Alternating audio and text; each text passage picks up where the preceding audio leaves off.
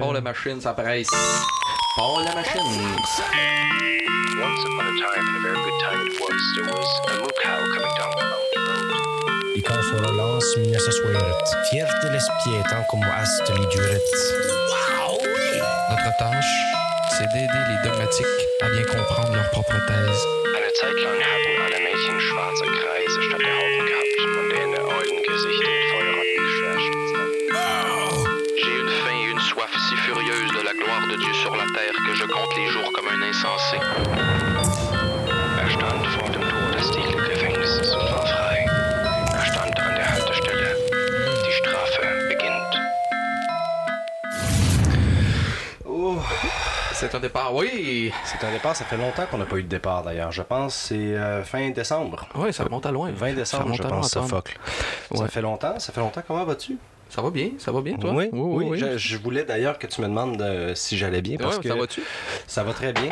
Et euh, je tu voulais vas tout le temps bien, de juste façon. que tu entendes à quel point, euh, comment je me sentais en fait euh, dans euh, ma peau en ce moment.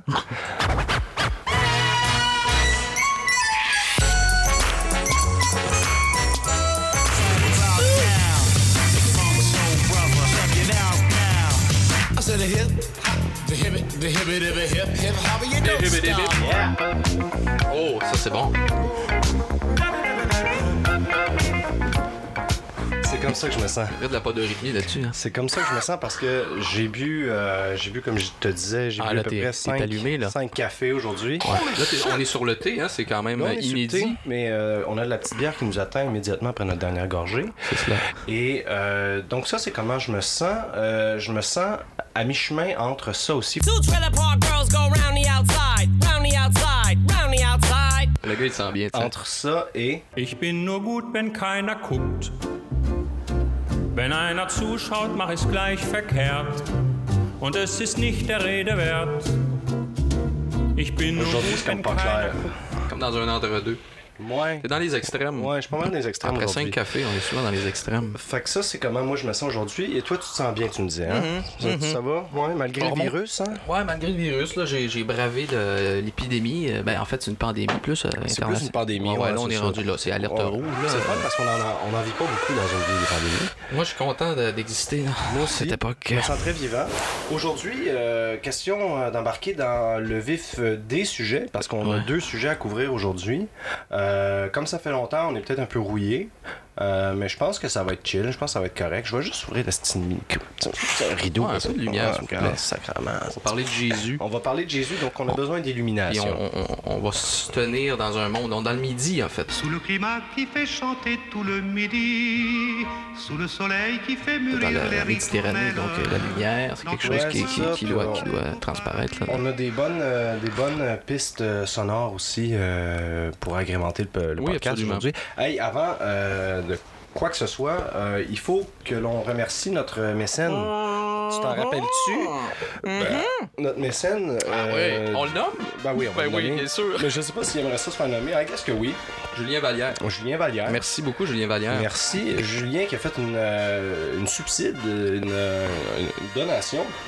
ma foi très appréciée euh, et donc euh, c'est ça euh, on euh, te rend euh, le bonjour et euh, c'était en fait euh, une pression euh, malgré tout oui. stratégique oui, oui, oui, oui, euh, oui, oui, il n'a oui. pas fait ça parce qu'il nous apprécie seulement non mais c'est parce qu'il apprécie quelqu'un d'autre c'est ça qui elle qui apprécie voudrait... le podcast c'est ça, ouais. et qui est dans un pays fortement touché par euh, euh, la quarantaine en ce moment donc euh, l'Italie pour ne pas la nommer et euh, ben, c'est ça elle, elle s'ennuie euh, et puis Puis euh, elle a besoin de matériel audio pour euh, passer au travers.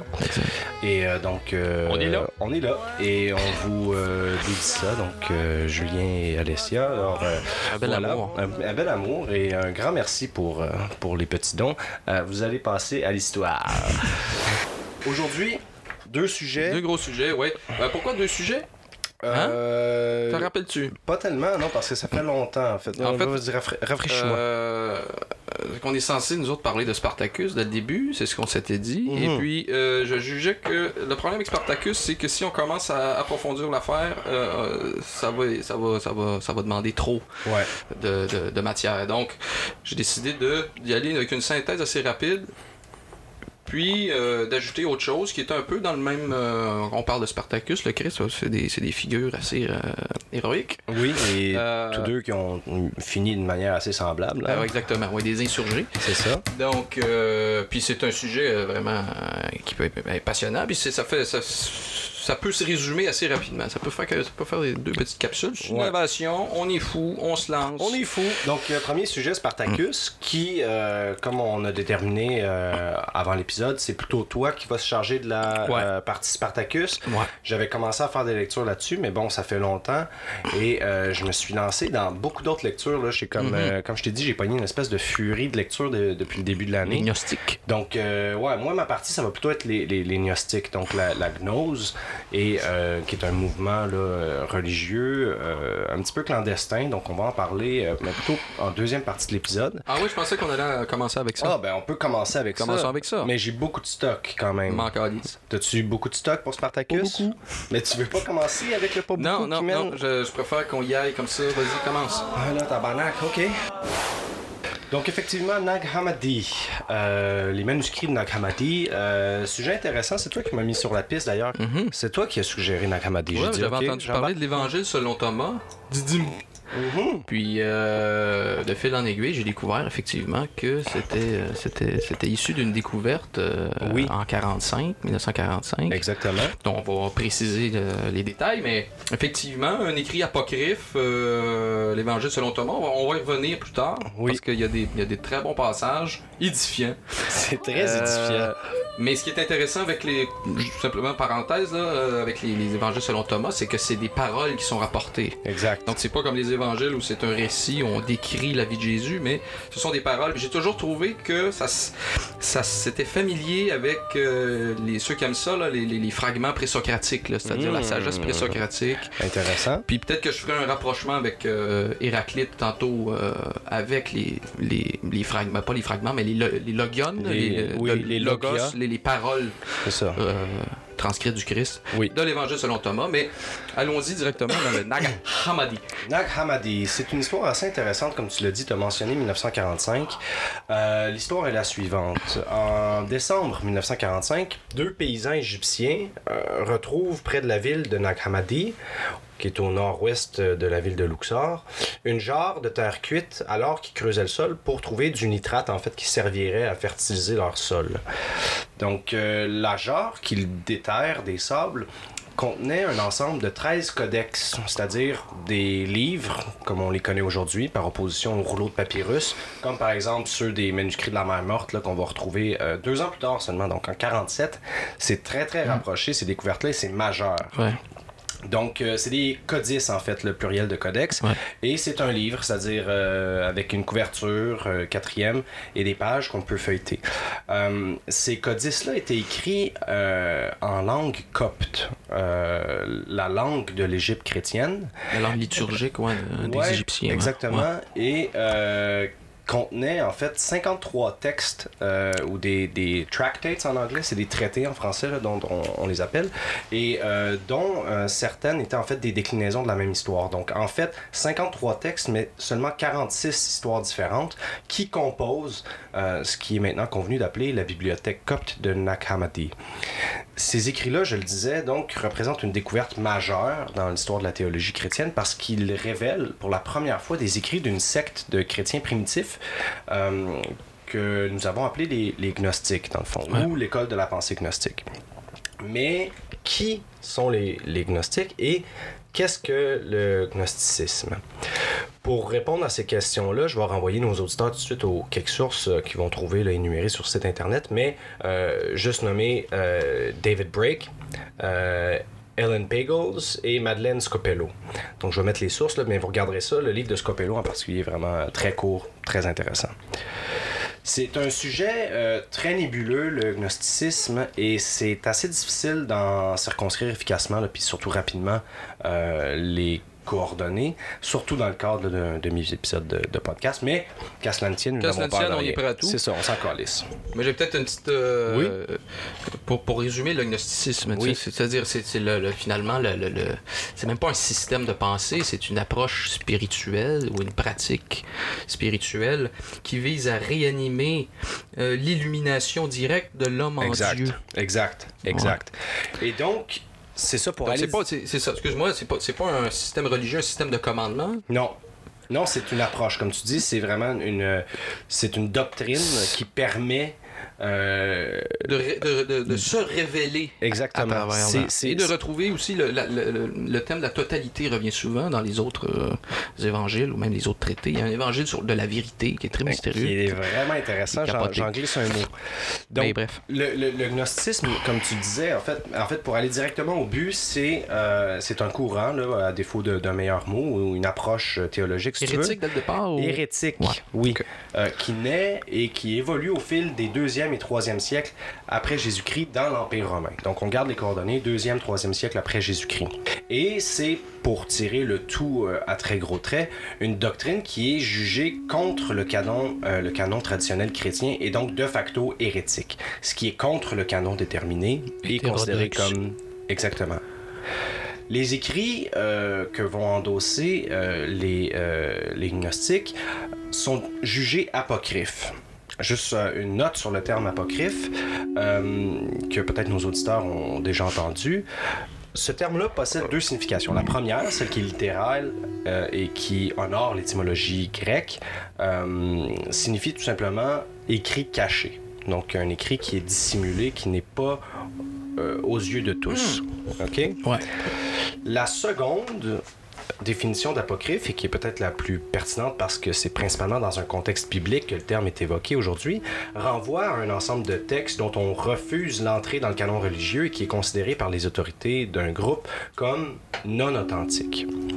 Donc, ce qui est intéressant, c'est qu'un un écrit jugé apocryphe par un groupe peut très bien être reconnu par un autre et vice-versa. Aussi, les diverses autorités religieuses ont, selon les époques, ajouté ou retiré des livres de leurs saintes écritures, faisant d'un texte apocryphe un texte canonique et inversement. Donc, c'est, c'est amovible. Ça ne l'est plus maintenant, mais ça l'a été pendant euh, un temps, principalement au début de la chrétienté. Et d'ailleurs, c'est le cas de l'Apocalypse selon Jean, qu'on a couvert dans notre premier dans notre, épisode. Euh, oui. Et euh, qui, initialement, dans le fond, euh, au moment de la formation du canon de la Bible chrétienne au Concile de Nicée, euh, n'était pas un texte qui avait été retenu pour faire partie du Nouveau Testament. Ce n'est que par après qu'il va être incorporé au canon euh, chrétien. Donc, euh, pour faire un survol historique rapide, euh, en trois cent vingt-cinq, l'empereur romain Constantin va décider de réunir les têtes pensantes de la chrétienté. Quelques années plus tôt, euh, épisode assez intéressant, Constantin était encore un païen, un polythéiste qui croyait à plusieurs dieux. Au début d'une bataille, c'est un enfant de chienne. Un enfant de chienne. Autrement dit, c'était un enfant de chienne. Au début d'une bataille, celle du Pont Milvius, qui a lieu en trois cent douze, Constantin euh, prétend assister à un présage. Effectivement, il aperçoit, juste avant la bataille, déchirant le ciel, une énorme croix dorée qui, si tu veux, le fixe. Euh, il voit en cela, Constantin, une prophétie, puis il promet de se convertir au christianisme s'il parvient à remporter la victoire. Comme de raison, la victoire est effectivement arrachée à son ennemi et Constantin se convertit à la chrétienté. Cependant, la chrétienté est en mauvais état. Les chrétiens ne forment encore qu'une majorité toujours persécutée euh, et les diverses factions même qui composent euh, la chrétienté s'entre-déchirent entre elles. Le move de Constantin est assez audacieux. Euh, il va décriminaliser la religion chrétienne et en faire une religion d'État à peu de choses près. Bref, et c'est ce que je te disais tout à l'heure, il va chercher à unifier son empire autour d'un nouveau départ. C'est comme s'il faisait table rase et voyant que l'Empire romain, euh, qui est, comme je te le disais, déjà euh, plus au meilleur de sa forme, euh, en train de, de, de, de crumbler de partout, Constantin va décider de solidifier tout ça avec le nouveau lien euh, religieux chrétien.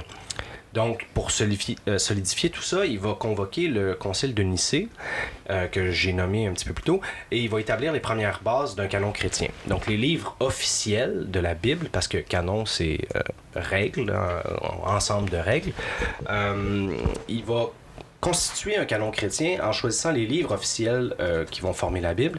Les livres, donc, sont choisis et les autres qu'on décide de ne pas intégrer euh, dans le canon sont jugés apocryphes et donc hérétiques. Et là, ça, c'est, c'est grossièrement résumé, mais c'est ça l'idée. Mais, si tu veux, revenons-en aux, no- aux Gnostiques. Les Gnostiques tirent leur nom du terme grec « gnosis », inventé par nul autre que... Mon micro, j'ai déposé. La gnose, ben oui, c'est la, c'est la connaissance, mais c'est une connaissance individu. C'est, euh, euh, break. Break faisait une... Euh... trace de, trace de break. Oui, oui, il faisait une, une comparaison entre une connaissance, euh, on va dire, conceptuelle, mettons, puis une connaissance euh, vivante. Exactement. Euh, mettons, euh, je connais une ville, il donnait la, la, l'exemple oui, oui, de la oui, ville. Oui, de Londres. Je, oui, de Londres. Bon, je sais qu'il euh, y a le Big Ben, là, il y a telle rue, là, tatati, tatata. Ouais. Il y a cette connaissance-là qui est mm, discursive, on va dire. Là, tout à fait. Euh, et puis, il y a la connaissance de celui qui voyage dans la ville, qui exact. marche la ville, qui rencontre les gens de la ville, qui, va qui a affaire à l'individualité. Tout à fait. Donc, qui... un forme d'infini. Ce qu'il disait, en fait, il faisait la différence, c'est euh, que I know a lot of things about London, ouais. and I know London. Ce sont des choses tout à fait différentes. C'est On ça. peut savoir beaucoup de choses sur un sujet donné sans l'avoir jamais taclé euh, ouais. euh, à bras-le-corps. Une connaissance vivante qui est au contact des choses. Euh, tout à fait. Ouais. Et la gnose, en fait, le terme grec gnosis a été euh, inventé, dit euh, break, en fait c'est, c'est Brakke, je, je l'ai mal prononcé dès le début, j'étais en, en, induit en erreur sur mes traces de break, euh, dit en fait que c'est Platon qui est à l'origine euh, de, la, de la gnose, mais une gnose qui est euh, une connaissance épistémologique en fait. Une ouais. connaissance qui serait un savoir en soi qui, sans conférer de compétences particulières, élèverait la compréhension à un degré qui, lui, serait hautement personnel. Mm. Les gnostiques, c'est-à-dire les prépondérants d'un partage puis d'une diffusion de la gnose, commencent vers la fin du deuxième siècle à référer à eux-mêmes par le terme de gnostique. Et ces illuminés-là, autoproclamés, prétendent entretenir une relation qui est privilégiée avec la gnose, qui définissent comme un savoir personnel, direct et immédiat avec Dieu. Où le, le, le, l'enseignement vise à ouvrir, le, c'est une expérience initiatique qui vise exact. à ouvrir le cœur. Et c'est la raison la pour laquelle euh, le terme de gnose puis de, de, de gnostique a été euh, récupéré par beaucoup euh, de groupes New Age. Là. Donc, euh, c'est pas rare de rentrer dans des sections de ouais. Nouvel Âge, là, dans des ça, dans ça des laisse librairies. Place à beaucoup d'interprétations. Et, et là, je pense que j'ai une édition mystique. Ah, on va prendre une bière! Tabarnak, tu m'en avances-tu? Oui, tiens. Thank you so much. C'est bon, c'est un petit allemand. Ça sent la bière. Ça sent la bière. C'est bon, c'est une bière d'export. Tu bois pas ça là-bas. Tu bois pas ça. J'en ai sur mon laptop. Ça, c'est un savoir immédiat, ça. Ici, là, ici, là. Mm. Contact direct avec le... la divinité. Ah. Bien qu'il y ait plusieurs merci sectes, Jésus. merci Jésus, merci Louis, bien qu'il y ait plusieurs sectes gnostiques ou groupes gnostiques, toutes partagent certains points communs. Il y en a quatre. Soyons schématiques. Premièrement, si vous voulez vous rapprocher de Dieu, notez ça. Premièrement, l'univers matériel dans lequel nous vivons présente de sérieux défauts. Ouais. Tellement, disent les gnostiques, qu'il est probable qu'il soit en fait une erreur. Et que Dieu n'avait pas vraiment l'intention de le créer comme tel. Oh, shit. Cette croyance est justifiée, selon les gnostiques, par un sens profond d'injustice et d'oppression qui accable le monde. Les gens riches et puissants dominent matériellement et psychologiquement les plus démunis. Et donc, deuxième point, le Dieu qui a créé cet univers ne peut pas être l'entité suprême et magnifique qu'on a voulu nous le faire croire. C'est ça. Il y aurait une, une emprise du, d'un faux Dieu. Un faux Dieu. Un, un Dieu provisoire. Disent les gnostiques, ainsi, il doit forcément être une divinité inférieure, celui qui a créé euh, la Terre. Peut-être même, mais ouais. avance les plus hardis, une force démoniaque, pour reprendre les mots de David euh, Brakke. Pour eux, le Dieu de la Genèse, puis le Dieu de l'Ancien Testament, en général, n'avait rien d'un Dieu miséricordieux comme celui des Évangiles, par exemple. Donc, chez les gnostiques, il y a une grande différence entre le Dieu de l'Ancien Testament, qui est mm-hmm. ben, vindicatif, ouais. qui, est, qui est personnel, là, tu sais, qui est... qui est rough, selon eux autres, ouais, qui, est, ouais. qui est un Dieu, comme je disais, quasi-démon. Là. C'est-à-dire que, euh, on en reviendra quand je vais parler juste un mot sur euh, l'Évangile de la vérité, mais le Dieu de l'Ancien Testament, particulièrement celui qui crée mm. la Terre, n'a pas fait ça pour, pour le bien euh, de l'humanité. Ouais. Et le Dieu du Nouveau Testament, au contraire, est tout dans le rachat et dans... Et le Père, euh, le bon Père bienveillant. Exactement. Euh, qui prend soin de ses, de ses, de ses enfants. La figure paternelle. La figure paternelle, exact. Ouais.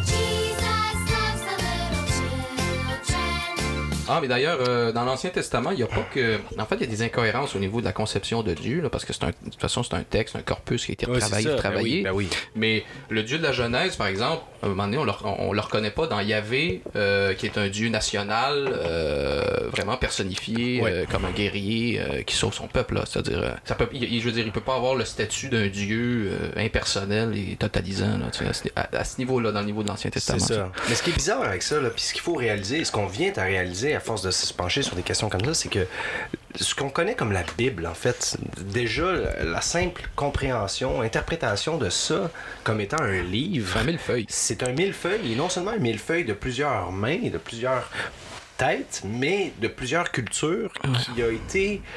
adopté et décliné à la sauce nationale. Et on dirait qu'il est coupé mais... de son histoire. C'est très euh, bizarre. Euh, D'ailleurs, c'est, c'est, c'est bourré d'anachronismes. Donc, c'est, c'est fou. Un défi pour l'esprit. Mais je pense que c'est la raison aussi où on peut peut-être juste faire une petite parenthèse et dire ouais. à quel point euh, à nos auditeurs, pourquoi ils doivent se demander c'est quoi leur petite fascination avec la Bible? C'est-tu des Bible freaks, ces gars-là? Follow him, follow him wherever he...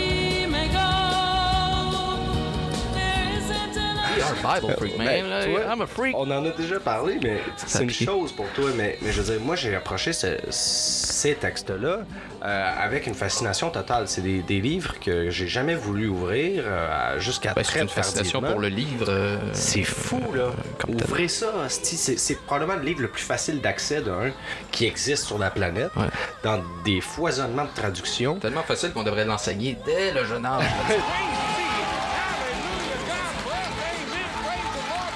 Ça, ça, ça, c'est, ça, c'est autre chose. Mais revenons, revenons au point commun euh, des Gnostiques, donc. Hey, si tantôt, je voudrais lire un passage de l'Évangile de la vérité, juste pour donner une oui, idée du ton. Je, je vais te, j'arrive là, là. Check bien ah, ça, okay. check bien ça. Donc, ce que je disais, euh, le deuxième point euh, commun de toutes les, les sectes gnostiques, c'est que euh, forcément, la divinité qui a créé la Terre doit être une divinité qui est inférieure et peut-être même démoniaque, comme je le disais. Euh, Il y a même, et c'est là où on arrive à l'Évangile de la vérité, dans les codices de Nag Hammadi qui ont été trouvés euh, en quarante-cinq, je le disais, il y a un Évangile de la vérité qui va reprendre le mythe d'Adam et Ève au Jardin d'Éden, mais qui va le raconter du point de vue du serpent. Quelque part, pourvu qu'on se touche. Et ça, c'est fou. C'est un Évangile qui fait à peu près quatre pages. Quatre folios, ça se lit très rapidement. Du point de vue du serpent. Du point de vue du serpent. Et dans cette version, c'est le serpent qui est l'adjuvant, donc celui qui va aider Adam et Ève, Adam et Ève à atteindre la connaissance et donc la gnose avec les premiers humains.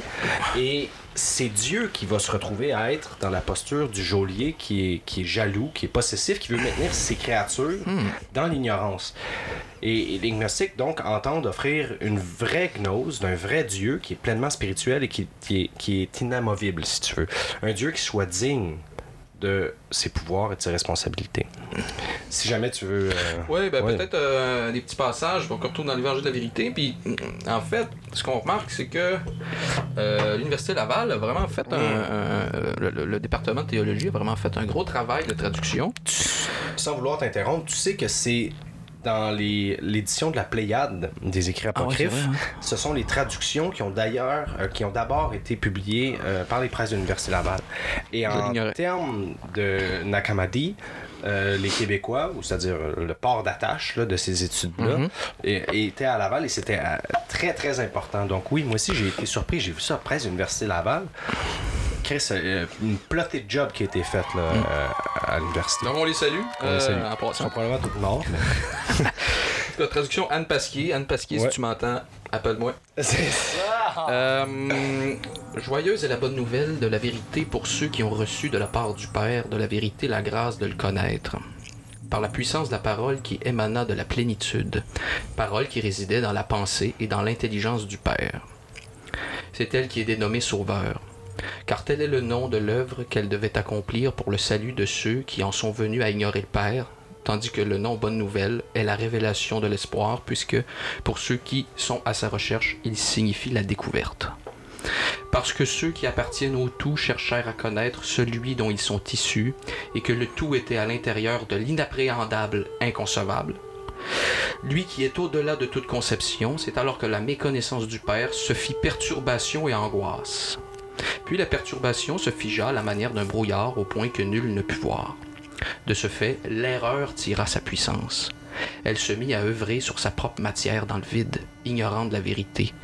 Elle consista en une fiction, élaborant artificiellement, grâce à la puissance, une alternative à la vérité. Or, ce n'était pas une dégradation pour lui, l'inappréhendable inconcevable. Car elle n'était rien, cette perturbation. Non plus que l'oubli, non plus que la fabrication mensongère. En revanche, la vérité est inaltérable en sa stabilité, imperturbable et sans artifice. C'est pourquoi il vous faut mépriser l'erreur. Tel est son mode. Être sans racine. L'erreur est sans racine. Wow. Faudrait méditer. Racine euh, sans historicité, peut-être. T'imagines-tu? Attends, je juste... Oui, excuse-moi. Elle consistait en un brouillard à l'égard du Père, substituant en élaborant des œuvres oubli et angoisse, afin de leurrer au moyen de ces choses ceux du milieu et de les réduire en captivité. T'as Qu'est-ce que t'avais dit? J'allais dire, imagine traduire ça. Ouais, c'est, c'est déjà euh, c'est un travail d'équipe. Euh, quelque chose d'assez incroyable comme texte. C'est, c'est... D'ailleurs, les gens qui sont familiers avec euh, la Bible, que ce soit l'Ancien ou le Nouveau Testament, vont voir que ça, c'est, c'est autre chose. Là, hein? ouais, ouais. Parce qu'on n'est pas dans les généalogies de l'Ancien Testament, on n'est pas dans l'énumération catalogale, si tu veux, de l'Ancien Testament, des livres ouais, des ouais, prophètes, ouais, ouais. des trucs comme ça. Puis on n'est pas dans la petite histoire pastorale. Euh, c'est de la métaphysique, on dirait. C'est, c'est... de la métaphysique, euh, en tout cas. C'est, c'est compliqué, là. C'est ouais. compliqué. Et, et je vais dire un mot sur la complexité des écrits gnostiques.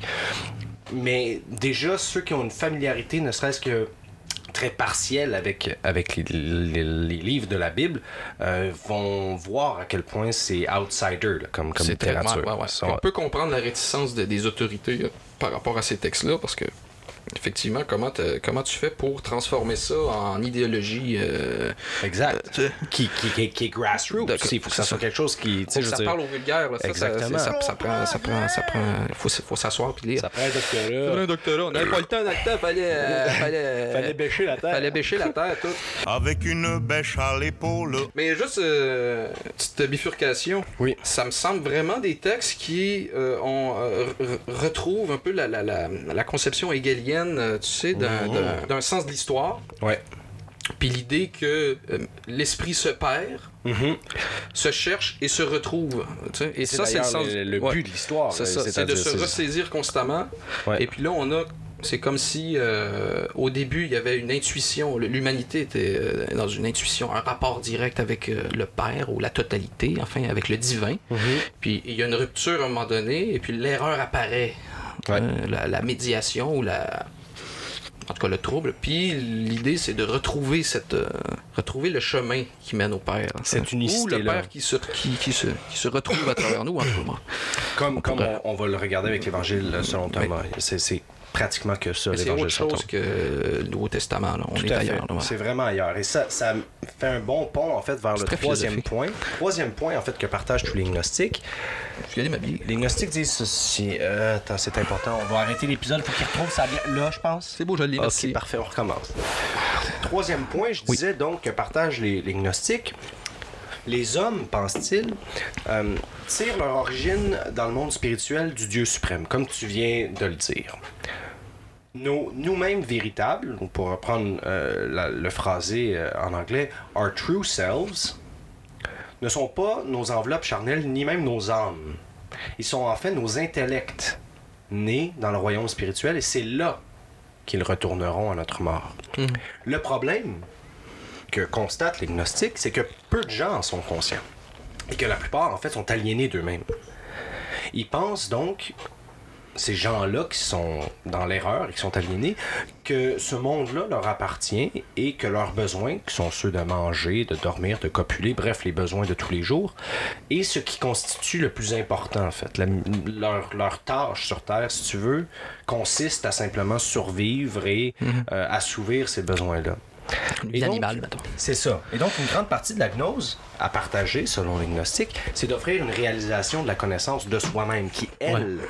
permettra à l'intellect, our true selves, ouais. de retourner à l'unicité et au contact direct avec Dieu. Et on va en parler dans l'Évangile selon Thomas, mais qu'est-ce que Dieu, en fait, si on commence à y réfléchir déjà, la piste de lecture. Là. Qu'est-ce que Dieu, si ce n'est que notre conscience de nous-mêmes? Et dans l'Évangile selon mm-hmm. Thomas, Jésus euh, va le dire constamment. Celui qui découvrira Dieu se découvrira lui-même, et inversement. Il y a, il y a, il y a, comme, il y a un mouvement. Puis Dieu est ramené, euh, est ramené à, la, à la dignité de l'homme aussi, même s'il il, il, il dépasse complètement le. Tout à fait. C'est pas un Dieu euh, transcendant qui donne ses ordres puis qui châtie, là. C'est, non. C'est un Dieu au, auquel on est appelé. Et vois-tu, c'est ça qui est, très selon fort, euh, Madeleine Scopello, c'est une des thèses, à tout le moins, pourquoi le mouvement gnostique euh, aurait été écarté par les autorités, parce que le mouvement gnostique Propose, promose, promose. promeut, promeut l'autonomie. Oui, et ce qu'elle appelle, et je trouve ça très beau, une économie ecclésiastique. Ouais, C'est-à-dire ouais, qu'on peut, le... se passer peut se passer du superflu de, de, de l'intermédiaire. On parle vraiment d'un savoir, je le rappelle, qui est direct, qui est personnel et qui est immédiat. Et donc ça, c'est déjà en soi un argument suffisant pour dire « fuck that, on va pas faire euh, la pub de ça. Okay? » Quatrième, si tu me le permets. Oui, vas-y. Et dernier point que partagent les, les gnostiques, c'est que tout leur savoir aux gnostiques, peu importe la secte, est élaboré en fait selon des mythes qui tentent de répondre aux questions suivantes. Qui est le vrai Dieu? Qui étaient les premiers hommes? Et qu'est-ce qui nous attend dans le futur? Et donc, ça revient à ce qu'on disait dans ta lecture de l'Évangile de la vérité. Pour le lecteur moderne, les mythes gnostiques semblent très étranges et surtout très compliqués. Et en fait, c'est parce qu'ils le sont. OK? Euh, et sont divers et variés. Sont divers et variés. C'est comme... Ah, Chris, on dirait une publicité d'un mm. choix chez Subway. Là, où je sais pas quoi. Il faut, faut qu'on retrouve l'anecdote de Jared. J'adore Subway. Jared, oui. Jared. His name is Jared and he'll lead you to Subway. Tu te rappelles-tu? C'était très bon. En tout cas, c'était, c'était un aphorisme digne de Lichtenberg, en fait. Et donc, pour revenir à la complexité des mythes gnostiques, pour euh, David Brakke, c'était probablement un des attraits principaux de la doctrine gnostique, leur complexité. On peut... aimer des livres compliqués aujourd'hui ou qui sont bourrés de personnages qui sont comme crissement étranges et, et diversifiés dans des livres de science-fiction et de fantasy aujourd'hui, ça pouvait être un attrait pour un chrétien primitif d'aller vers la frange, euh, la, la, la frange gnostique. Mais à un niveau plus profond, les gens curieux de l'enseignement gnostique d'alors devaient forcément se dire qu'une vérité suprême qui a été cachée depuis très longtemps et qui était réservée seulement à une élite choisie devait forcément être compliquée. Donc, c'est intéressant parce que la complexité des mythes gnostiques devient à la fois l'attrait et la justification. L'étude des gnostiques, pour être un petit peu plus terre à terre, est difficile parce que trop peu de documents en fait qui leur sont dus nous sont parvenus. Imagine-toi, Louis, la... même les œuvres d'auteurs qui sont admirées puis acceptées dans l'histoire, révérées, comme on parlait de Sophocle là, déjà, on disait quoi? Sept pièces de Sophocle sur genre euh, cent quelques, je sais pas quoi. Ouais. Écoute, imagine si des auteurs à succès, best-seller comme ça, euh, ne nous sont parvenus de manière seulement très partielle. Imagine-toi comment la préservation des documents d'une secte marginalisée et puis persécutée et honnie de tous, dans le fond, ouais. peut être difficile. Donc ça, c'est un premier point. La difficulté, la rareté, en fait, des, des, des documents qu'on a d'eux autres. C'est tout, c'est tout le défi de comprendre notre actualité. Tu sais, si, si, si une grande partie de l'histoire de l'humanité nous échappe, comment veux-tu comprendre le mm-hmm. monde dans lequel tu vis? Tu sais? C'est impossible. C'est la thèse, euh, la thèse, à la limite philosophique, euh, la rigueur, c'est, c'est, c'est de retracer toute le, le, l'histoire de, soit de la pensée, mais euh, l'histoire de l'humanité, d'où on vient, où on va, qu'est-ce qu'on fait. Ouais. Qu'est-ce qu'on va? Qu'est-ce qu'on fait? C'est qui arrive quand on ne sait pas. Dis-moi ce qui vient après. Qu'est-ce qu'on crée ça? Tout, tout est fait avec un corpus. Comment ça, tu sais? Très choisi. Je me sens pas bien. Qu'est-ce que je fais? Je me sens pas bien? Non, mais pas. Ah, OK. Non, pas. OK. Mais bon. Je me pose des questions. Tout à fait, mais c'est bien, c'est, c'est bien qu'on se pose des questions. Là. Mais et après. Donc, la rareté, notamment des documents qui nous sont perdus, c'est quelque chose. Mais ouais. D'un autre côté... Imagine-toi aussi que les moines copistes qui vont venir ensuite, que ce soit immédiatement dans l'Empire byzantin par la suite, ouais. ou encore moins au Moyen-Âge, euh, eux, ils ont tout simplement euh, cessé de copier ces textes-là qui étaient euh, carrément dangereux. Là. Je veux dire, mm. tu, tu, tu, tu ne copies pas l'Évangile de la vérité. Là. Christ, c'est pas dans le canon. Touche-y pas. Ouais. Okay? C'est déjà copié, c'est déjà participé à la transmission d'un message subversif sulfureux. C'est pas ta job. C'est pas ta job. Le moine, il rentre, il punch à huit. Le moine, OK. Yeah. Donc là, il, il dit... Il, il est allé chercher son petit matin. C'est ça. Il arrive à job. Au métro Longueuil, il dit... Asti... Je vais copier mon troisième look cette semaine. Ah. Je veux dire, il n'y a pas le temps de, et surtout, il n'y a pas l'autorité d'aller choisir des textes obscurs comme ça. Donc, si tu tombais ah. sur une genre là-dessus, j'imagine qu'il y avait un, une boîte à déchiqueteuse ou quelque chose, là, il devait crisser ça là-dedans. Oui. Et donc, pendant des siècles, les chercheurs doivent se fier, et c'est là que c'est très intéressant, les hérésiologues qu'on appelle, les gens qui s'intéressent à l'exégèse des textes hérétiques. L'histoire okay? d'hérésie va être très intéressante. Tout ce qui est des écrits apocryphes. Ouais. Pendant des siècles, ces chercheurs-là doivent se fier aux commentaires des détracteurs oui. du mouvement gnostique oui. pour pouvoir étudier ces documents-là qui euh, on a, on les a pas dans les mains, on n'a pas le choix de se fier aux gens qui ont bâché ces ouais. écrits-là. Okay? Ça va être comme avec euh, l'histoire de Spartacus. Hein? Euh, souvent, c'est des... Ah, on, on viendra. On viendra. Oui, oui, mais tu vois, il mais... y, y a des bons points. Il y a des bons ponts. Oui, oui, il y a des ponts. Ouais. Et donc, jusqu'à la Retenez découverte des, des codices de Nag Hammadi en dix-neuf cent quarante-cinq, je le rappelle, tout ce qu'on savait ou presque sur les gnostiques, on le devait à des gens qui, comme par exemple Irénée de Lyon, étaient des détracteurs, des farouches opposants aux gnostiques et, de manière très loufoque, qui en sont devenus, en fait, les publicistes. Parce que même si ces commentaires-là étaient nettement connotés, ils en donnaient pas moins comme euh, un, un sneak peek, un, un aperçu. Et dans certains ouais. cas, chez les plus en crise, plus, plus le détracteur étant maudit, plus il étayait euh, son argument et donnait, à force de, de citations et tout ça, donnait accès aux chercheurs modernes, aux hérésiologues de la matière. Et moi je trouve ça très intéressant ah, l'idée, l'idée de la publicité alors que tu veux juste comme détruire, c'est très intéressant. Hey, j'avais une bonne citation de Voltaire mais euh, oui. euh, on n'aura pas le temps on n'aura pas le temps attends mais on va faire petite pause petite pause attends eh, je l'ai là je l'ai ok mais je... ok mais la toune ok attends c'est le propre de la censure violente d'accréditer les opinions qu'elle attaque. Okay. Ben oui, c'est ben exactement oui. ça. En on fait. Est voltairien, hein? On n'est pas, on n'est pas juste Jésus Christ. J'adore Voltaire. Puis dans l'Épître aux Romains, on lit la colère de Dieu se révèle du ciel contre toute impiété et toute injustice des hommes qui retiennent injustement la vérité captive. Calice. Car ce qu'on peut connaître de Dieu est manifeste pour eux, Dieu le leur ayant fait connaître. Hein? Avec, ça résonne un peu avec les apocryphes. C'est sûr que ça résonne, Nasty. Tout résonne. Parlant de résonance. Les oreilles bourdonnent. C'est cela. Parlons, si tu veux. Oui, enchaînons. Encore une fois, revenons à la découverte de Nag Hammadi qui peut pas être, qui peut pas être stressé non. suffisamment, comme on dirait en anglais. Ouais. Qui, on peut pas mettre suffisamment d'emphase. De stretch. On peut pas. Can't stretch the. C'est, you know. C'est cela. C'est cela. Enough. Je le disais donc, décembre quarante-cinq, deux paysans découvrent. Les codices. Codices qui d'ailleurs ont été inventés, là, euh, je voulais le dire, là, par les communautés chrétiennes pour faciliter en fait la lecture des Écritures saintes. Ah. Euh, rendant les passages plus faciles à repérer que sur les traditionnels rouleaux de papyrus mm-hmm. euh, qui pouvaient être longs, eux, de plusieurs mètres et qui n'étaient pas facilement trimballables. Là, t'sais. Et donc, tout ça naît d'une nécessité, celle de pouvoir dire hey, « j'ai lu ça quelque part, clac, de trouver ton folio directement, facilement, au lieu de... » Pogne ouais. ton bout. Les codices. Attention, tu vas te cogner en reculant. Là, c'est ça. Attention! Attention au corps de porte. C'est ça. Les codices sont découverts par euh, le paysan qui s'appelle Muhammad Ali al-Samman. Mm-hmm. Forcément pas le répéter. C'est Mohamed Ali. C'est comme ça qu'il sort dans les, dans les, dans les sources. Ouais. Al-Samman, naturellement, étant un paysan, euh, peu d'instruction, ne savait pas lire le copte. Ne pouvant les lire, et parce qu'il y avait aussi d'autres chats à fouetter, hein, genre fertiliser son champ, exactement. Al-Samman ne réalise pas immédiatement la valeur des manuscrits, puis bon, sans y penser, les ramène chez eux. Ouais. Selon ses propres aveux, plusieurs années plus tard, il va raconter qu'en arrivant chez eux, sa mère voulait partir un feu pour faire une bonne petite bouillabaisse égyptienne, là, tu sais.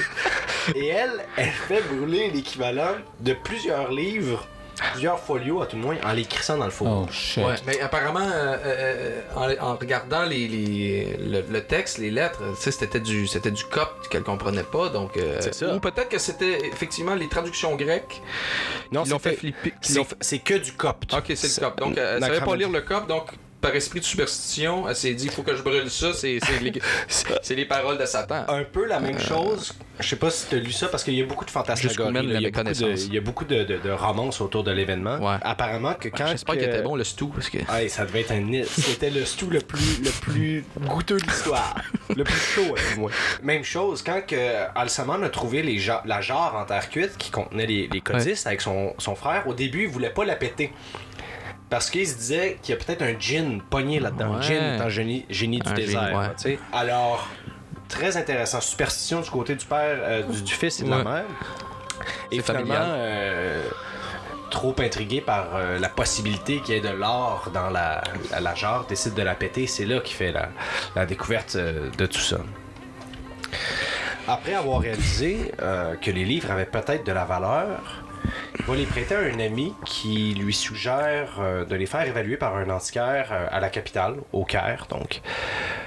Encore une fois, là, je skip les bouts parce qu'il y a toute une histoire de vendetta familiale. Là. Je sais pas si tu as lu un petit peu là-dessus. Là. Non, les j'ai, deux, pas, j'ai pas été au parfait là-dessus. Non. Les deux frères sont allés buter quelqu'un qui avait tué leur, fr- leur père à eux autres. Okay. Fait que dans, ah, faut faire un film. Dans l'idée, ah, ça ferait un crisse de, de, de, de, de blockbuster, cette affaire-là. Les gars découvrent la jarre, faut faire vite, ramènent ça à la maison, la mère, elle brûle la patente. Eux, ils se disent, je vais aller tuer comme le dude qui a tué notre père. Fait qu'ils vont dégommer le gars, ils le tuent, puis apparemment, selon encore une fois la légende, ils auraient même mangé le cœur du gars. Tu sais, comme style, la boucle est bouclée, ouais, ouais, ouais, ouais. On a bouffé son cœur, et là... Ah. C'est la raison qui explique pourquoi ils se sont départis des, des, des manuscrits. C'est parce qu'ils avaient peur que si les, autor- les autorités viennent fouiller la maison, trouvent ça, mm-hmm, et euh, s'en emparent. Ouais. Donc, entre-temps, euh, Al-Samman euh, prête les codices qu'il a trouvés dans la jarre, qui, lui, va les faire évaluer, comme je le disais, euh, au Caire par un antiquaire. T'as pointé dessus? Caire? Antiquaire. Très bon. Donc, naturellement, contre une bouchée de pain, euh, le paysan euh, les vend tous, euh, il se fait fourrer d'aplomb. Et les manuscrits, eux, vont voyager un peu partout, euh, que ce soit en Angleterre, que ce soit en Suisse. D'ailleurs, l'Institut euh, Carl Gustav Jung euh, va en acheter beaucoup, va les publier et va les redonner au, au Caire, où ils vont atterrir au musée Copte euh, de la capitale, euh, où ils se trouvent encore aujourd'hui. Les manuscrits de Nag Hammadi, je le disais, sont rédigés en copte. Le copte, en fait, ça se trouve, pour ceux qui ne sont pas tellement au courant, à être le stage le plus tardif euh, de l'écriture égyptienne. La langue utilise l'alphabet grec plus quelques lettres supplémentaires afin de permettre l'écriture de mots égyptiens. C'est d'ailleurs une langue qui a été inventée au troisième siècle, le copte, pour transcrire la Bible dans la langue lisible par les gens d'Égypte qui ne lisaient pas le grec. Mais attends, là, c'était une langue qui était parlée par euh, la caste sacerdotale? C'est-à-dire euh... que ce n'est pas une langue... Euh... C'est une langue d'élite, là. C'est un peu le latin des, des Égyptiens, non? Mais c'est une langue artificielle, le copte. Ouais, mais c'est le... une langue savante. Dans la mesure où on considère que c'est une langue, oui, c'est-à-dire que c'est un outil visuel qui permet phonétiquement de transcrire la langue égyptienne en utilisant des caractères grecs. Okay, ok, ok. C'est un peu mélangeant. Mais c'est pas, c'est pas, euh, c'est pas les gens du, c'est, le peuple ne parle pas le copte là. L- non, Ou parce non? que le copte n'est pas parlé. Il parle une langue égyptienne qui, elle, est transcrite sur papier, okay, en copte. Ok, ok. C'est ça. Ah, ok, ok. C'est ça, c'est ça. Selon, selon ma compréhension. Euh, écrivez-nous si vous êtes des experts en copte. On peut se tromper. Euh, on hein. peut se tromper et on se trompe Comme probablement. Comme dirait l'Évangile de la vérité, l'erreur euh, s'est mise à travailler la matière. Ben, c'est ça, nous sommes matière. Euh, nous sommes matière. Et euh, donc, euh, comme je te dis, étant donné que euh, les manuscrits sont composés en, en, en copte... Bon cop, bad cop. Bad boys, bad boys. What you gotta do? En fait, euh, je me suis trompé. Euh, ce que je voulais dire, c'est que les manuscrits n'ont pas été composés en copte, euh, mais bien en grec. C'est-à-dire que les manuscrits de Nag Hammadi, qui sont en langue copte, se trouvent à être des traductions de textes qui, eux, je le disais, étaient en grec, originalement. Ouais, ouais, ouais, ouais. Nous le savons, notamment parce que le copte a un vocabulaire qui est plus restreint que le grec. Et puis, il arrive, dans les manuscrits de Nag Hammadi, que des emprunts soient faits au grec quand un mot qui survient est intraduisible. en copte. On dirait qu'on lit une traduction française d'Heidegger. Exactement, c'est ah. ça. Il était Dasein. OK? Et donc, euh, la datation des manuscrits les fait remonter environ aux alentours de trois cent cinquante à quatre cent cinquante après Jésus-Christ. Donc, il y a une fenêtre à peu près de cent ans. Là. Oui. On le sait notamment, encore une fois, et puis là, j'entre dans les détails, mais ça, c'est mon petit côté fétichiste, là, j'aime ça. Oui, on l'aime. On le sait parce que dans les reliures... OK? Exact, oui, j'ai lu ça, ça? exactement. Hey, that's oui, pretty oui. fucking good. Il y a des dates. c'est, c'est fait avec... Oui, oui, vas-y. C'est que... ça. Non, mais le bricoleur, le relieur... Ouais, ouais. Qui a pris relié... du vieux papier... a utilisé des vieux parchemins ouais. pour faire la couverture. C'est-à-dire qu'il y en a scotché plusieurs ensemble ouais. pour que ça soit rigide. Ouais, ouais. Et... dans ces parchemins-là qui composent la couverture, il y en a plusieurs qui sont datés. Et donc, on sait à peu près que ça date de ces années-là, trois cent cinquante à quatre cent cinquante après Jésus-Christ. Mais leur rédaction originale, naturellement, qui, elle, était en grec, euh, remonte au moins, pensent les, les chercheurs, à deux siècles plus tôt. Ouais. Puis ils disaient en plus que le papier, euh, quand il est très sec, euh, peut durer euh, des, des centaines ah oui, et des oui, centaines les d'années. Les sables d'Égypte ouais, ouais, ouais. sont euh, meilleurs que... C'est comme les tourbières en Irlande. Hein? C'est, tu mets quelque ouais. chose là-dedans... L'effet litière, là, tu sais. Viens le chercher dans trois mille ans, il est encore là, là ouais. tu sais. Exactement, l'effet litière. L'effet... Euh, mets ça dans le riz, puis... Euh... C'est ça. On ignore euh, à qui précisément appartenaient les manuscrits de Nag Hammadi et pour quelle raison aussi ils se trouvaient là où on les a trouvés. Hein, mm-hmm. On sait par contre qu'ils ont été transcrits dans une variété de dialectes coptes. C'est pas tout le même dialecte qui a été utilisé pour composer ces manuscrits-là. Et on le sait aussi qu'ils sont le fruit du travail d'au moins quatorze scribes différents. Donc, euh, beaucoup de okay. monde a travaillé là-dessus. Mm-hmm. Mais à savoir à qui ils appartenaient. Est-ce qu'ils appartenaient à une secte? Est-ce qu'ils appartenaient à une seule personne? C'est difficile à Est-ce dire. Est-ce qu'ils appartenaient à quelqu'un? Ah, oh, bonne question. Ce qu'on sait, par contre, c'est que c'est une des découvertes archéologiques les plus importantes de l'histoire ouais. contemporaine. Certains auraient peut-être préféré qu'on ne retrouve pas ces manuscrits-là. Certains... C'est mon petit côté conspirationniste. Yeah, yeah, c'est mon petit côté conspirationniste. Et si je dis ça, c'est parce qu'ils viennent bouleverser ce qu'on savait de la Bible et des livres, en fait, qui lui étaient attribués. Donc, euh, on n'entend jamais parler des médias de Nag Hammadi. Mais non! Il n'en parle jamais! Il n'en parle jamais! Comment tu veux qu'on apprenne? Comme c'est tu ça. Veux. Hey, j'arrête pas de piquer. La plupart des cinquante-trois textes qui constituent euh, ce qu'on appelle la bibliothèque de Nag Hammadi sont d'origine juive ou chrétienne. Okay? Okay. Si je dis ça, c'est parce qu'on le sait à cause des personnages puis des thèmes qui sont évoqués. Tu, tu mentionnais dans l'Évangile de la vérité euh, Adam et Ève et euh, le serpent. En fait, c'est moi qui ouais, parlais de ça plutôt. Fais, ouais. Jésus, naturellement, Euh, dans l'évangile, l'évangile selon Thomas apparaît, Adam et Ève dans euh, celui de la vérité, il y a Abraham aussi qui revient. Et donc, on le sait que ouais, c'est de que tradition il... juive ou chrétienne. C'est pas une affaire qui est complètement sortie de nulle part avec des divinités brahmanes ou je sais pas quoi. Mm-hmm. Cela dit, ces textes-là révèlent aussi beaucoup de nouveaux personnages qui sont inconnus, euh, dont j'ai pas noté les noms parce que c'était crissement, euh, c'était n'importe quoi, là, c'était genre des noms de Pokémon, là, ça avait comme pas rapport, et donc euh, qui offrent aussi des fois des versions inédites de plusieurs épisodes de la Bible. Mais plus curieux encore, les textes de Nag Hammadi renferment certains fragments, et c'est là je pense que ça peut te, t'intéresser, de, de textes pré-chrétiens en fait, comme, par exemple, un fragment de la République de Platon. Exactement. Tu savais-tu ça, toi? Oui, je le savais! Je l'ai ah, vu! Ah, c'est un petit euh... fragment, par exemple. Ouais, c'est pas gros. Ouais, mais déjà, comme on sait qu'il y a une référence à Platon, euh, c'est intéressant. T'as... J'espère que le monde qui nous écoute est aussi crissement bandé sur le sujet que nous autres. J'ai pas l'impression... Mais j'imagine que le monde trouve ça à comme crissement fascinant. À chacun son excitation, c'est fascinant, oui. Moi, je trouve ça fascinant. C'est, c'est une découverte. Qui en parle? Qui parle de ça, t'es où? Bonsoir, bienvenue à Découverte. On revient là-dessus. Qui en parle? La brèche à deux dos innove encore une fois. On euh... est là pour vous. On comble les trous du oui. savoir euh, qui est très partiel. De la culturelle du Canada français. Tout à fait. On, on est une, euh, gnostique à notre manière. On vous amène vers la vérité. Un évangile selon Judas. Moi, je veux le lire. Moi, je veux le lire. Je veux dire, c'est assez intéressant. Ouais, ouais, ouais, ouais. Il rassemble ces textes-là les croyances de plusieurs branches du gnosticisme, ouais. incluant, et là c'est, c'est un peu pété, fait que je fais juste les, donner les noms, là, les Valentiniens, okay, qui eux étaient particulièrement intéressés au thème de péché, de sacrement et de résurrection, des hermétiques, ça c'est quand même hermétisme. Cool. Euh... Il n'y avait pas une référence, excuse-moi, il y avait, il y avait pas une référence à Hermès Trismégiste dans Exactement. Le... Exactement. Oui. C'est les hermétiques. Ça n'a pas rapport ça, ça avec l'hermétisme d'un, d'un, d'un cyclope ou quelque chose. Là, de, de... non, non, non. C'est l'hermétisme, en fait, c'est, c'est-à-dire les disciples d'Hermès euh, Trismégiste, qui est Trimégiste. Un autre site fucké ouais. euh, qu'il va falloir ah. couvrir. Wow. Non, non, qui, euh, qui, lui, ouais, allie Hermès, la c'est théologie... Fort, c'est très fort. Oh, oui. Check bien ça. Il allie la théologie de l'Égypte ancienne, notamment le culte ah ouais. de Thoth, et celle de la Grèce antique et le culte d'Hermès, le dieu messager qu'on connaît tous. Oui, oui, c'est une synthèse entre euh, une espèce de mythologie, euh, une pensée euh, grecque puis égyptienne. Là, c'est Hermès, hey. le messager, du, non, le dieu des, des, de la communication, dans le fond. Hein.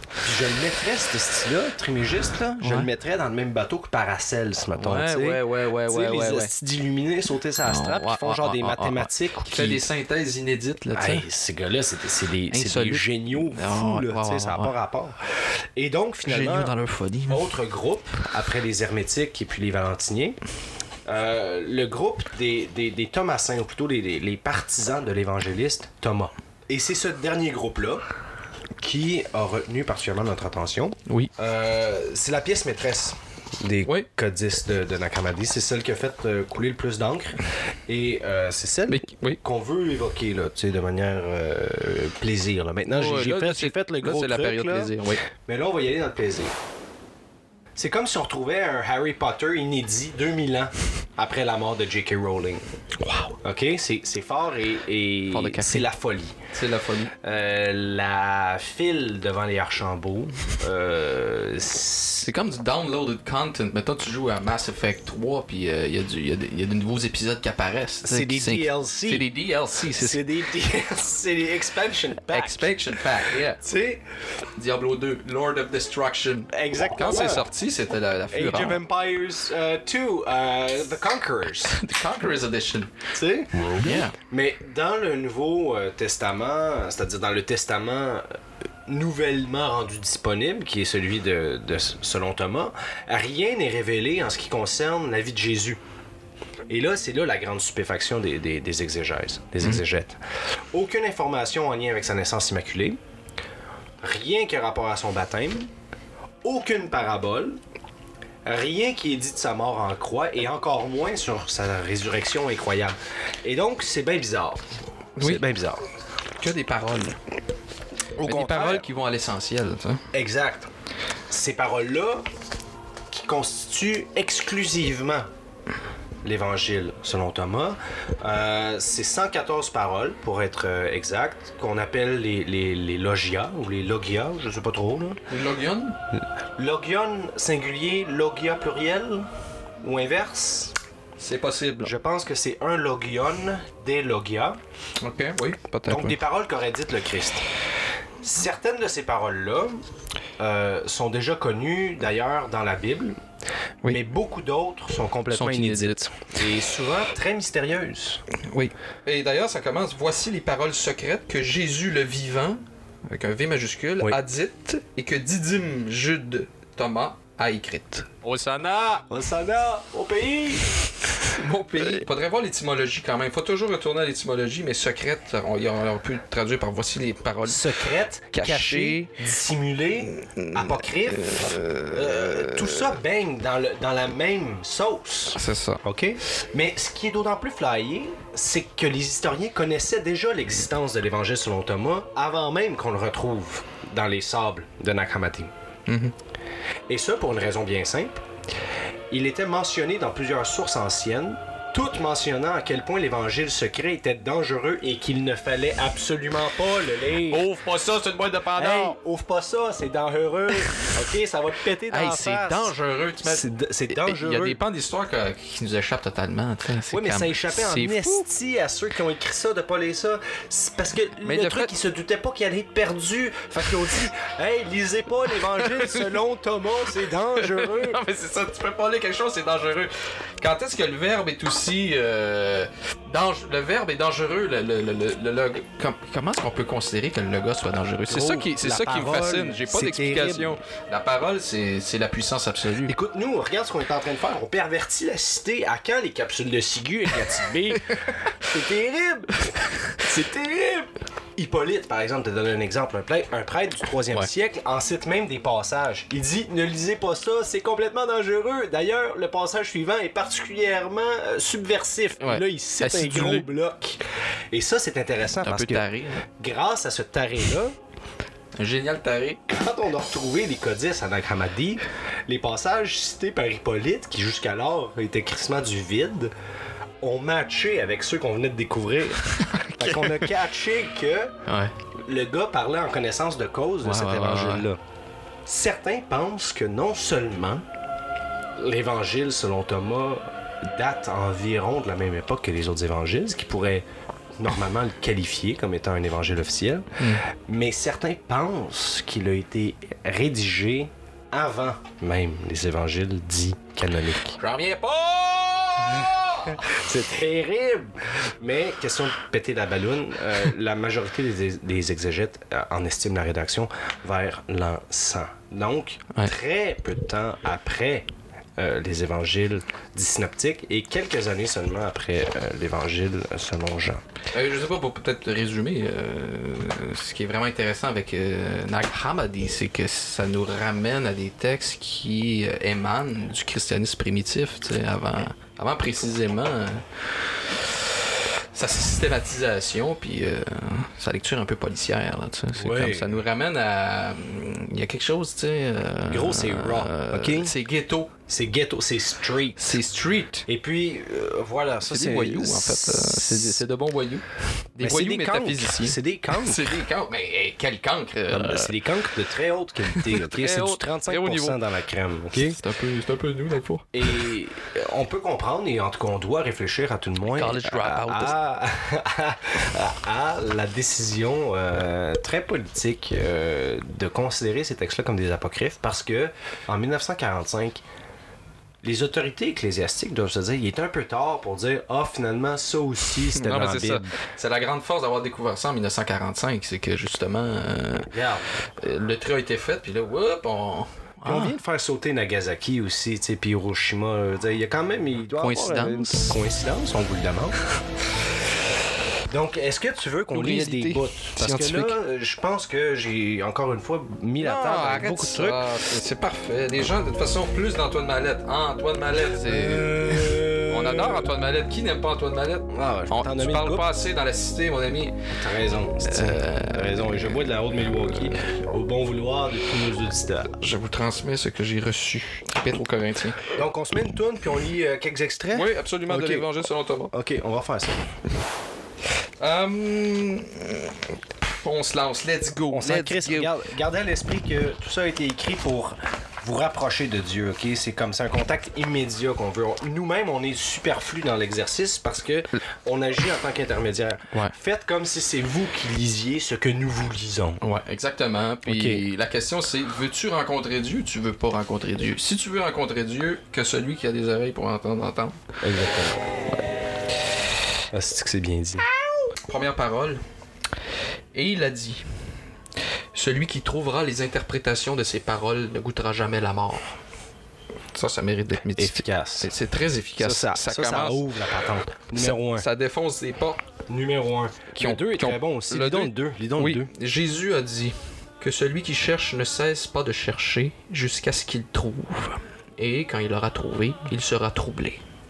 Quand il sera troublé, il sera émerveillé et il régnera sur le tout. Vous l'avez dit que c'était pas simple. Cinquième, Jésus a dit « Reconnais ce qui est devant ta face et ce qui t'est caché te sera dévoilé, car il n'y a rien de caché qui ne sera manifesté. » Lord, praise be the Lord. Ah, it's pretty good, man. Ah, regarde bien, moi j'aime bien. Ah, attends, attends, ça c'est le dixième oui. que j'aime, j'aime particulièrement. Jésus a dit « J'ai jeté un feu sur le monde et voici, je le garde jusqu'à ce qu'il s'embrase. » C'est drôle, moi là, j'ai... j'ai mal lu parce que c'était pas la bonne traduction, mais en tout cas. M- regarde ce que j'ai. Jésus a dit « J'ai jeté un monde... » Oups. j'ai jeté... Jésus... Jésus a dit « J'ai jeté un feu sur le monde et voici, je le garde jusqu'à ce que le monde brûle. » Oui, oui. Tabarnak. C'est très bon. trois. Moi, j'aimais bien le trois. Oui, oui, oui. Pas lire la première moitié. Check bien ce que je fais. Je suis absolument blasphémateur. Vas-y. Je lis seulement une partie ah. de l'aphorisme. Ben, les okay. gens vont juste à s'intéresser un petit peu plus. trois.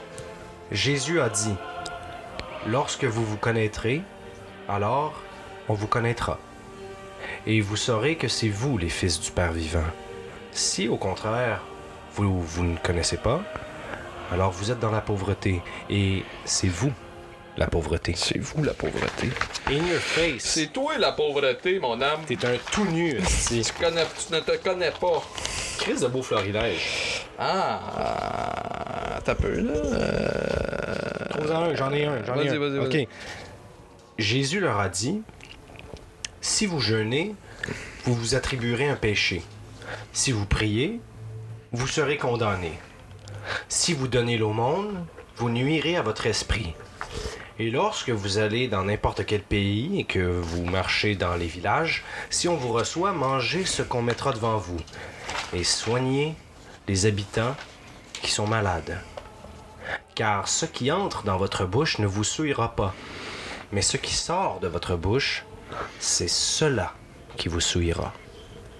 Oui. C'est-à-dire que ce sont les actes et non pas les observances qui ont un effet. Ouais, ouais, et ouais, ça, ouais. C'est très gnostique dans un sens, parce que ça veut dire... Réfléchis sur tes actes. Tout ce qui est euh, rituel là, d'observance religieuse, liturgique, on s'en crisse. C'est de la poudre aux yeux. Il le dit. C'est pas ça la vraie, la, la vraie vie.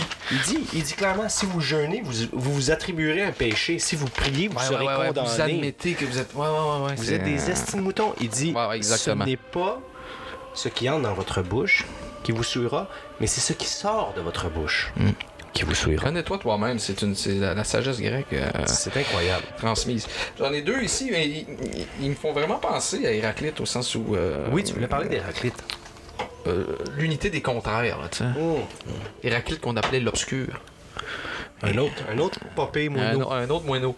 Ouais, un genre de Paracelse, justement. C'est ça, là, c'est ouais. ça, un Hermès. Un hurluberlu. dix-huit. Les disciples demandèrent à Jésus, « Dis-nous comment sera notre fin. » Jésus dit, « Avez-vous donc découvert le commencement pour que vous cherchiez la fin? Car là où est le commencement, là sera la fin. Heureux celui qui se tiendra debout dans le commencement, il connaîtra la fin et ne goûtera pas la mort. » Hey, c'est beau, là. C'est galien. C'est très beau. vingt-deux. vingt-deux, il est good, hein? Jésus vit des petits qui suçaient le lait. Il dit à ses disciples, ces petits qui sucent le lait sont semblables à ceux qui entrent dans le royaume. Ils lui dirent, « Alors, en devenant petits, nous entrerons dans le royaume. » Ils sont simples. Ils sont calmes. Jésus leur répondit, « Lorsque vous serez des deux un, et que vous ferez l'intérieur comme l'extérieur, et l'extérieur comme l'intérieur, et le haut comme le bas, et que vous ferez du mâle et de la femelle un seul et même être, de façon à ce que le mâle ne soit plus mâle et que la femelle ne soit plus femelle, lorsque vous ferez des yeux au lieu d'un œil, une main au lieu d'une main, un pied au lieu d'un pied, une image au lieu d'une image, c'est alors que vous entrerez dans le royaume. » Hey, c'est compliqué en esti. Tu sais, tu sais à quoi, à quoi ça me fait penser, ce passage-là? Ça résonne particulièrement en moi. C'est très cryptique. Et ça me fait penser à ça ici. Check back. Faisez les gars, faisez les gouttes, allez maintenant tous ensemble. Oh! T'as vu? Ouais. T'as vu? L'ambiance est à la fête avec Jésus. Faisais, faisais... faisais les gars, faisais les gouttes, en haut, en bas. En c'est, bas. Exactement c'est exactement ça. C'est exactement parole d'évangile. C'est mâle et femelle et c'est en haut, en bas. Vous anyway, ne ferez c'est, qu'un. C'est parole d'évangile. vingt-huit. Jésus a dit, « Je me suis tenu debout au milieu du monde et je me suis manifesté à eux dans la chair. Je les ai trouvés tous ivres. » Je n'ai trouvé aucun d'entre eux qui eut soif. Et mon âme s'est affligée pour les fils des hommes, parce qu'ils sont aveugles dans leur cœur et n'arrivent pas à voir. Puisqu'ils sont venus dans, les, dans le monde vide, et c'est vide aussi qu'ils cherchent à en sortir. Mais en ce moment, ils sont ivres. Quand ils auront rejeté leur vin, quand ils auront mou- vomi leur vin, alors ils se convertiront. Et ça, on, on se situe où par rapport à ça, toi puis moi? Parce que dans une première partie... On adore le vin, nous autres. Ouais, en tout cas. Héraclite, les insensés qui écoutent ressemblent à des sourds. Le proverbe témoigne que, tout présent qu'ils soient, ils sont absents. Tu vois, oh, tu vois ouais, le, ouais, le, ouais, le, ouais. cette idée-là d'être. Euh... Héraclite, c'est, c'est quoi C'est quelle, quelle époque, Héraclite? C'est au sixième siècle, peut-être, avant, avant Jésus-Christ. Tabarnak est en avance sur son temps, le bonhomme. Ouais, quand même. Hey, parole vingt et un. Marie dit à Jésus, à qui ressemblent tes disciples? Il répondit, ils ressemblent à des enfants qui se sont installés dans un champ qui ne leur appartient pas. Ben oui. euh, en as-tu d'autres? Ah, il y en a plein de bons, là, ça en prendrait à péter. Ah oui, ah, trente-quatre. trente-quatre, ben oui, j'allais le... Vas-y, vas-y, vas-y. trente-quatre, Jésus a dit, si un aveugle conduit un aveugle, ils tombent tous les deux dans une fosse. T'en as des plus, des plus sautés. Euh, regarde euh, le trente, par exemple. Jésus a dit, là où il y a trois dieux, il y a deux dieux. Là où il y en a deux... ou un, je suis avec lui. Je comprends bien! Ouais, des fois, c'est surprenant. Des fois, on, ça... il, nous, il nous laisse sur notre faim, euh, mais on se dit, on va y revenir, peut-être qu'on va comprendre à un moment donné. Tu sais, mais non, quarante-deux, Jésus a dit, devenez passants. What? Oui, oui, oui, oui, ça, c'est un intéressant, ça. Il y a bien du monde dans les commentateurs euh, qui disait, eh, elle comprend pas, celle-là. Devenez passants. Il y en a un moment donné, il dit, il faut, faut, faut vous dépouiller de vos vêtements, vivez mm. nus. Tu sais, il, il invite à la, au nudisme, oui, à un moment donné, c'est très autres, intéressant. Et... Look at Jamie's penis! trente-six, Ça ça, ça, ça, ça, ça s'adresse aux gens qui sont euh, peut-être euh, un petit peu trop conscients de leur style vestimentaire. Et Jésus dit, capote pas avec ça. trente-six. Jésus a dit, ne vous inquiétez pas du matin au soir, ni du soir au matin au sujet de ce que vous vêtirez. C'est, c'est ça, exactement. Prends ça court, mon âme. Mets-toi en mou si tu le fais. Tu vois, c'est pour ça que ça m'intéresse, ce livre-là. Mets dans ton coton, vas-y, vas-y. C'est ça. Oh, oh non, on l'a dit. Celui qui a blasphémé contre le Père, on lui pardonnera. Et celui qui a blasphémé contre le Fils, on lui pardonnera. Mais oui. Celui qui a blasphémé contre l'Esprit Saint, on ne lui pardonnera point, ni sur la terre, ni au ciel. Ni euh, l'Esprit Saint, tu sais. Ouais, l'Esprit Saint. C'est quoi ça? Un dernier pour moi, puis je pense que ça conclurait bien oui. euh, l'épisode. Absolument. Je le trouve assez euh, coquin euh, sur ce point de vue-là. Ouais. Euh, numéro cinquante-trois. Et ça fait gros bon sens pour euh, les gens que nous sommes, mais regarde ça. Ses disciples lui demandèrent « La circoncision est-elle utile ou pas? » Ouais. Il leur répondit « Si elle était utile, leur père les engendrerait déjà circoncis de leur mère. » Wow! C'est au contraire la vraie circoncision, celle de l'esprit, qui est devenue vraiment utile. Mm. Hey, si c'était si utile... C'est un naturaliste et un nudiste. Puis c'est un gars qui est comme un Jean Héroldi, mais genre opposé. Coquet, il est coquet. Pose-toi pas trop de questions. Mais tu sais, je veux dire, mes molaires, j'ai-tu besoin de me faire arracher mes dents de sagesse? Ouais. Hey, si Jésus t'avait voulu sans dents de sagesse, tu n'aurais pas donné des dents de sagesse. Ferme ta gueule. Ferme ta gueule. Puis ton prépuce, ben tu le gardes. Yes! Non, mais écoute, euh, sur ces belles paroles, on pourrait, on pourrait conclure. Oui, conclure, euh, puis, alors que là, les gens sont surpris. Pourquoi on conclut? Il n'y a, a pas Spartacus? Euh, euh, peut-être qu'ils ont oublié, on sait pas. Hein? Ben là, ça fait longtemps qu'on parle. Fait que... Ben écoute, on va l'avouer, ouais.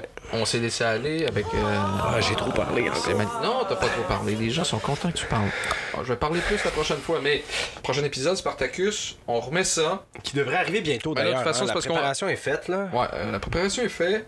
Alors, on se laisse sur un sneak peek de Spartacus. Ouais. Ok, parfait. J'ai lu, c'est Jean-Paul Brisson, euh, son livre intitulé Spartacus. Bon, c'est une biographie. Je vous lis ça. Spartacus est un Thrace de naissance libre. Il avait servi dans quelques contingents auxiliaires de l'armée romaine qu'il avait bientôt déserté pour rejoindre peut-être des rangs adverses. Fait prisonnier, il avait été vendu comme esclave et destiné à la profession de gladiateur à la fois pour ses aptitudes physiques et en raison de son délit de désertion. Mais derrière les grilles de l'école de Capoue, il n'avait rien abdiqué de sa fierté native. Il lui était intolérable de penser que sa vie n'avait plus aucun sens maintenant que de désennuyer ses maîtres en tuant ou en étant tué. Il comprit assez vite qu'un certain nombre de ses camarades éprouvaient la même colère et, doué d'un caractère résolu, il voulut en tirer parti. Il entreprit de les exhorter, de leur parler qu'il valait mieux exposer sa vie en tentant de recouvrer la liberté perdue, plutôt que de la terminer dans une arène sous les huées des spectateurs. Ces propos de Spartacus rencontrèrent un ample écho. Deux Gaulois, Crixus et Eunomaeus, l'aidèrent à organiser la mutinerie dont l'idée se faisait jour.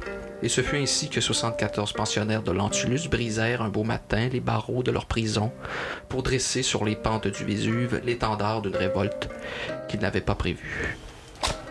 Ça donne effectivement l'eau à la bouche, parce que si, comme moi, vous avez écouté le Spartacus... Euh, mm. avec Kirk Douglas, vous voudrez oublier cette expérience. Exactement. Euh, ça m'a fait vraiment assez chier. Mon premier Kubrick, hein, d'ailleurs. Ouais. Euh, ouais t'es, t'es... baptême de feu, là. Hey, nul. Tu seras salé de feu, mon ami. J'ai été salé de feu. J'ai pas vraiment aimé mon expérience. Non, c'est pas son meilleur. Ça, ça me donne envie de retourner dans Spartacus, tu vois, parce que je l'ai associé euh, à un bon behaviorisme. Ouais. Euh, je veux dire, le thème de Spartacus à, à, à, à un mort, en fait, littéralement, parce que Kirk Douglas est décédé de deux jours, c'est pas moins, après notre visionnement. Et je pense que mon ennui l'a tué, l'a achevé. Ouais, ouais, ouais, ouais. Par euh, association. Mais ta citation, là, me plaît et je vais on retourner va... dans Spartacus. Ouais, on va tenter de ressusciter Parta... Spartacus dans ton cœur. Oui, s'il vous plaît. Et faisant le héros, en fait, que je, que je m'imagine de lui, OK? C'est l'essence même de Spartacus. C'est le héros. C'est l'inspiration. C'est la liberté. C'est un vent de fraîcheur. On dirait une annonce de succès. Et donc, euh, sur ces belles paroles, euh, on se dit à très bientôt. Euh, et puis... Merci encore à Julien Vallière. Merci. Grand mécène. Et on vous dit salut, mes bestiaux. Exactement. Et on ignore le coronavirus. Au revoir. Je sais pas c'est quoi. C'est quoi?